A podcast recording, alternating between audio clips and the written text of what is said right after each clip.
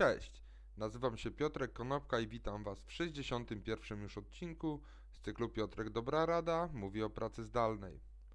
Dzisiaj powiem kilka słów na temat mikrozwyczajów i tego, w jaki sposób można się przygotować do ich wdrożenia, jak je wdrożyć i jak to się przełoży na to, żebyśmy pracowali krócej albo pracowali bardziej wydajnie właśnie w modelu zdalnym, jeżeli do niedawna pracowaliśmy wyłącznie stacjonarnie.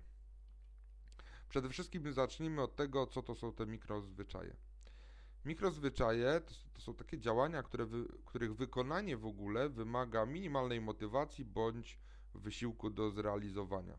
Taki nadrzędny cel jest y, rozłożony bardzo mocno w czasie.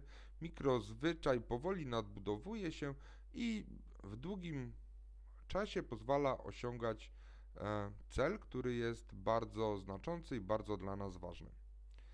Ja to przełożę na przykład na rzecz, którą dzisiaj buduję u siebie, to jest nauka języka szwedzkiego i codziennie przez 15 minut uczę się języka szwedzkiego, ale codziennie. I dzisiaj będę miał bodajże już 22 e, bądź 23 lekcję. Słowa, które gdzieś tam mi się przewijają, pewnie już jest ze 100. Podstawowe rzeczy zaczynam rozumieć, umiem nawet powiedzieć watrę w lit, czyli jak wspaniale, e, ale robię to codziennie przez 15 minut.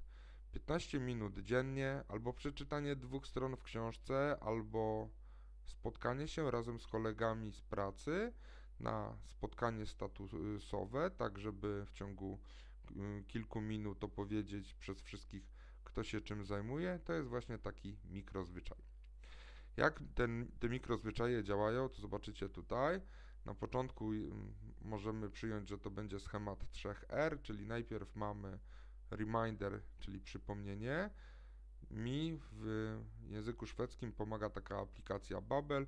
Codziennie o godzinie 7 włącza mi się alarm, żebym się zaczął uczyć przez 15 minut.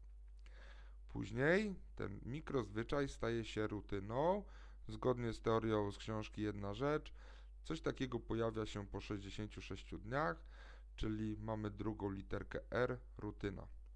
Na samym końcu, jako reward, czyli nagroda, to jest y, to, że będę mógł na przykład powiedzieć w języku szwedzkim dzień dobry, do widzenia, zamówić sobie hotel y, i generalnie umieć się obsłużyć samodzielnie w, na przykład w trakcie pobytu w Karlskronie, którą bardzo lubię. Także 3R reminder, routine i reward. Najpierw przypomnienie, później zbudowanie rutyny, a na samym końcu będziemy mieli nagrodę, czyli ten większy cel, który przed nami stoi.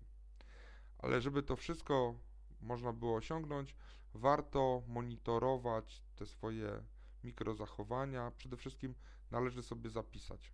Należy sobie zapisać to na kartce, albo w Excelu, albo w Wordzie, albo w dowolnej aplikacji, z której korzystacie. Warto sobie też monitorować postępy. Jeżeli będziecie te postępy monitorowali w Excelu, to róbcie to w Excelu, czyli w innym y, arkuszu Google'a. Jeżeli będziecie używali do tego aplikacji, jest pewnie cała masa aplikacji zarówno na iOS-a czy na Androida, które pozwolą Wam monitorować Wasze postępy. Tak jak mi aplikacja do nauki języka szwedzkiego codziennie przypomina o tym, żebym się uczył i codziennie przypomina, żebym powtarzał słówka, których się nauczyłem E, do tej pory. Także te mikrozwyczaje też powinny być monitorowane.